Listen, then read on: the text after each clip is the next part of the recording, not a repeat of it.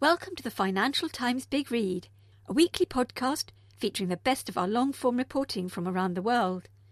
I'm Anna Dedder from the Comment and Analysis Desk. China's high speed rail technology was supposed to be an export blazing a trail for the country's massive One Belt One Road project.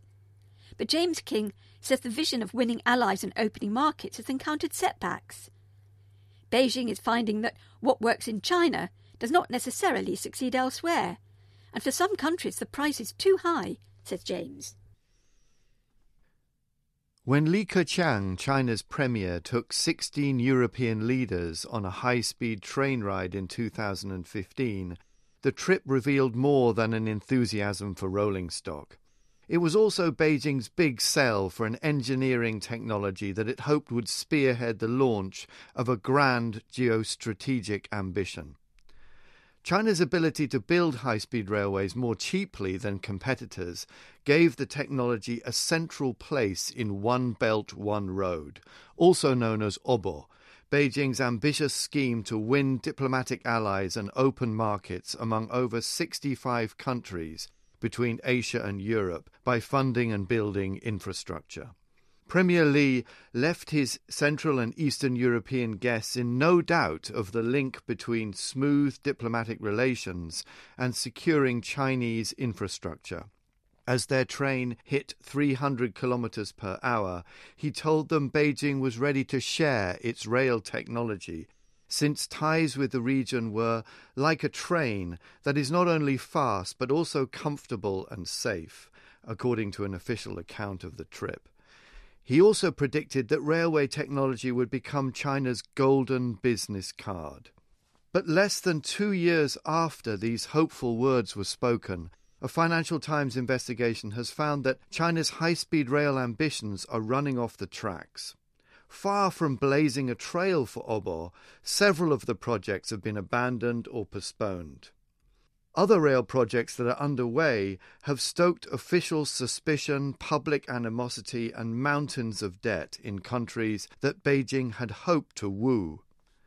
Agatha Kratz, an expert on high speed rail at the European Council on Foreign Relations, a think tank, says in the early days of Obor, China put a lot of emphasis on high speed rail and mentioned it at almost every overseas state visit, advertising it as a strategic export along with nuclear power. But the effectiveness of high speed rail diplomacy is actually very low, which is something that the Chinese leaders are slowly realizing. Xi Jinping, China's president, has called Obor his project of the century Yet the tribulations that Chinese high speed rail projects have encountered overseas may suggest a challenge to the intellectual foundations of the whole Obor vision. So different is China, with its huge population, authoritarian system, and ample debt capacity, that what works in the People's Republic may be quite unsuited to many of the countries that China plans to build railroads in. In terms of scale, the rail push ranks as one of the biggest infrastructure undertakings in history. The total estimated value of 18 Chinese high speed rail projects overseas, including one completed, five underway, and 12 more announced, amounts to 143 billion US dollars, according to a study from the Center for Strategic and International Studies, a Washington based think tank in cooperation with the Financial Times. To put this number in context, the US led Marshall Plan, which helped revive Europe after the Second World War, was completed with 13 billion US dollars in American donations, a sum which is equivalent to $130 billion today. But the size of China's grand design has made its many shortcomings all the more eye catching. A high rate of attrition has meant that for each of the five projects currently classed as underway, another has been cancelled or mothballed. The combined value of the cancelled and discontinued projects in Libya, Mexico, Myanmar, the US, and Venezuela is $47.5 billion, according to FT estimates. This exceeds the 24.9 billion US dollars total value of the five projects underway in Laos, Saudi Arabia, Turkey, and Iran, according to CSIS estimates. To be sure, some of the cancellations have resulted from factors well beyond China's control. In Libya, for instance, an outbreak of war in 2011 put paid to a 2.6 billion US dollar project to build a line from Tripoli to Sirte, hometown of the late dictator Gaddafi. But in other cases, the projects appear to have unraveled amid criticisms of China's approach. Mexico's 2014 decision to nix a $3.6 billion contract was made to ensure absolute clarity, legitimacy, and transparency, according to Mexico's Transport Minister Gerardo Ruiz Esparza. In the US, XpressWest's decision last year to pull the plug on a Los Angeles to Las Vegas line with China Railway International was partly based on the Chinese company's difficulties associated with timely performance, XpressWest said in a statement. In the case of Venezuela, a project once touted by the late strongman President Hugo Chavez as bringing socialism on rails to the Latin American nation has now become what locals call a red elephant, a dilapidated and vandalized line of stations and tracks that peter out in the pampas. Miss Kratz says China is hitting an implementation wall in its efforts to promote high speed rail abroad. But why do so many rail projects backed by China's unrivaled financing power, huge construction companies, and advanced technology fall by the wayside? The answers reveal much about the limitations of Beijing's global development vision. Three high profile projects investigated by the FT, one in Laos, one in Indonesia, and one between Serbia and Hungary, reveal shortcomings and mismatches that threaten to hobble China's power projection not only in these countries, but also elsewhere. The first issue lies in vastly divergent capacities to take on and absorb debt. China's economic heft and authoritarian system allows companies that enjoy effective government guarantees to load up on loans and operate at a perennial loss. The books of China Railway Corporation, the state owned rail operator and investor in the country's high speed rail networks, reveal this propensity to a startling degree. CRC, as it's called, owes some 3.8 trillion renminbi, that's nearly 560 billion US dollars, which is much more than the national debt of a country such as Greece. This is partly because much of the 22,000 kilometres of China's high speed rail network runs at a loss, officials said.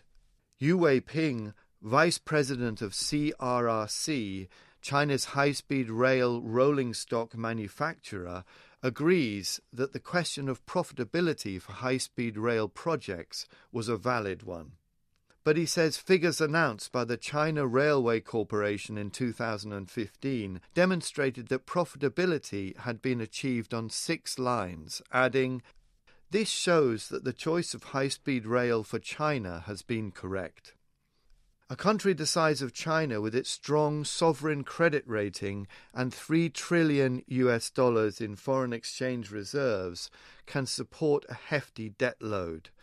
But Laos, with a GDP of 12.3 billion US dollars in 2015, or 45 times smaller than CRC's debt, is much less able to absorb the cost of a high speed railway that has been slated to cost $5.8 billion, or just shy of half of the country's GDP.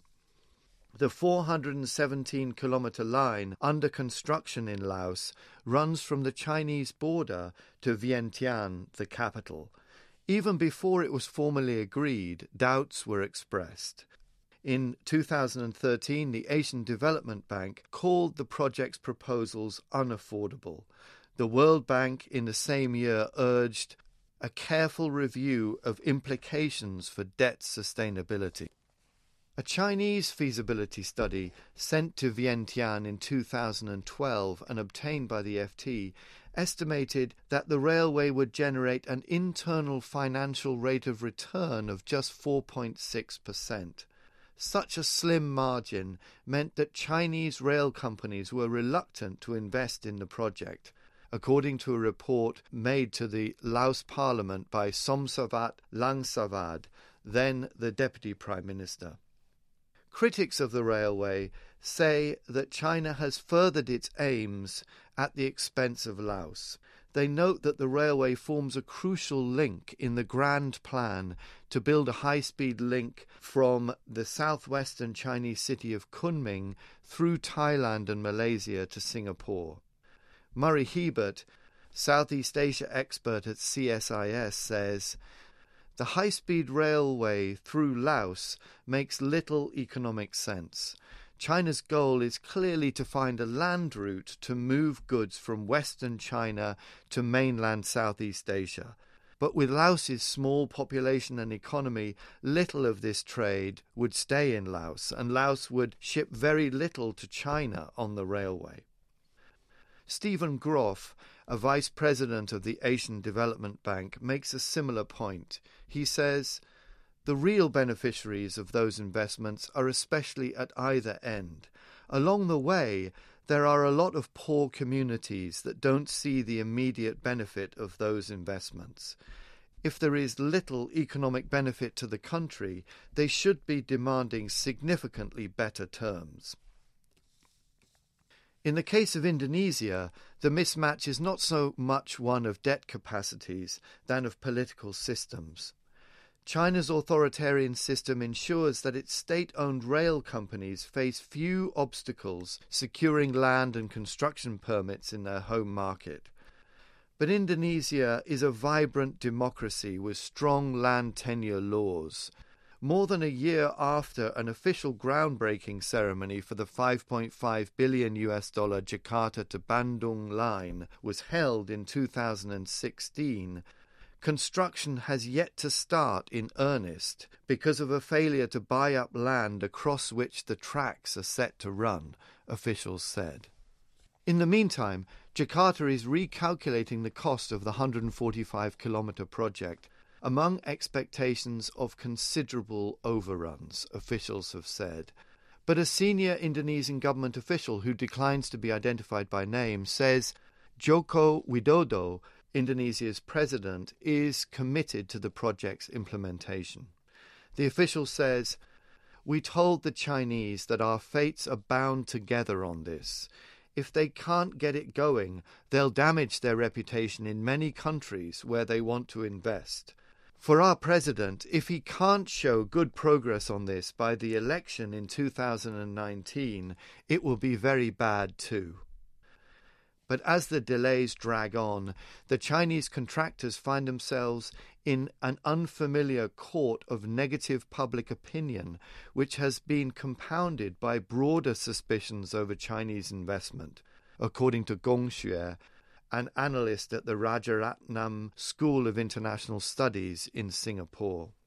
She says that Chinese state owned companies built on backroom deals with government officials are not used to the levels of political unpredictability that they have encountered in Indonesia.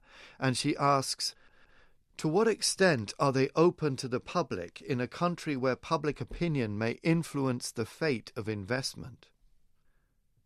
In Europe, the high speed rail technology that Premier Li lionized during his 2015 train ride has hit the administrative buffers.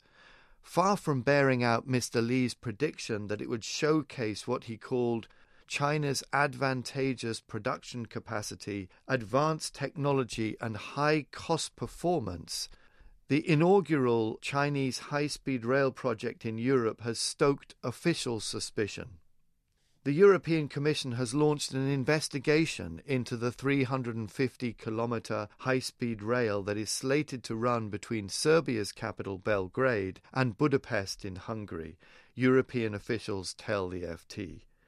The investigation was assessing the financial viability of the 2.9 billion US dollar railway and looking into whether it had violated European Union laws stipulating that public tenders must be offered for large transport projects, the officials said. The investigation's findings are not yet available, but any administrative setback for the Serbia Hungary line would resonate beyond the initiative itself the project was touted as evidence of the benefits that a broad diplomatic engagement with China can bring.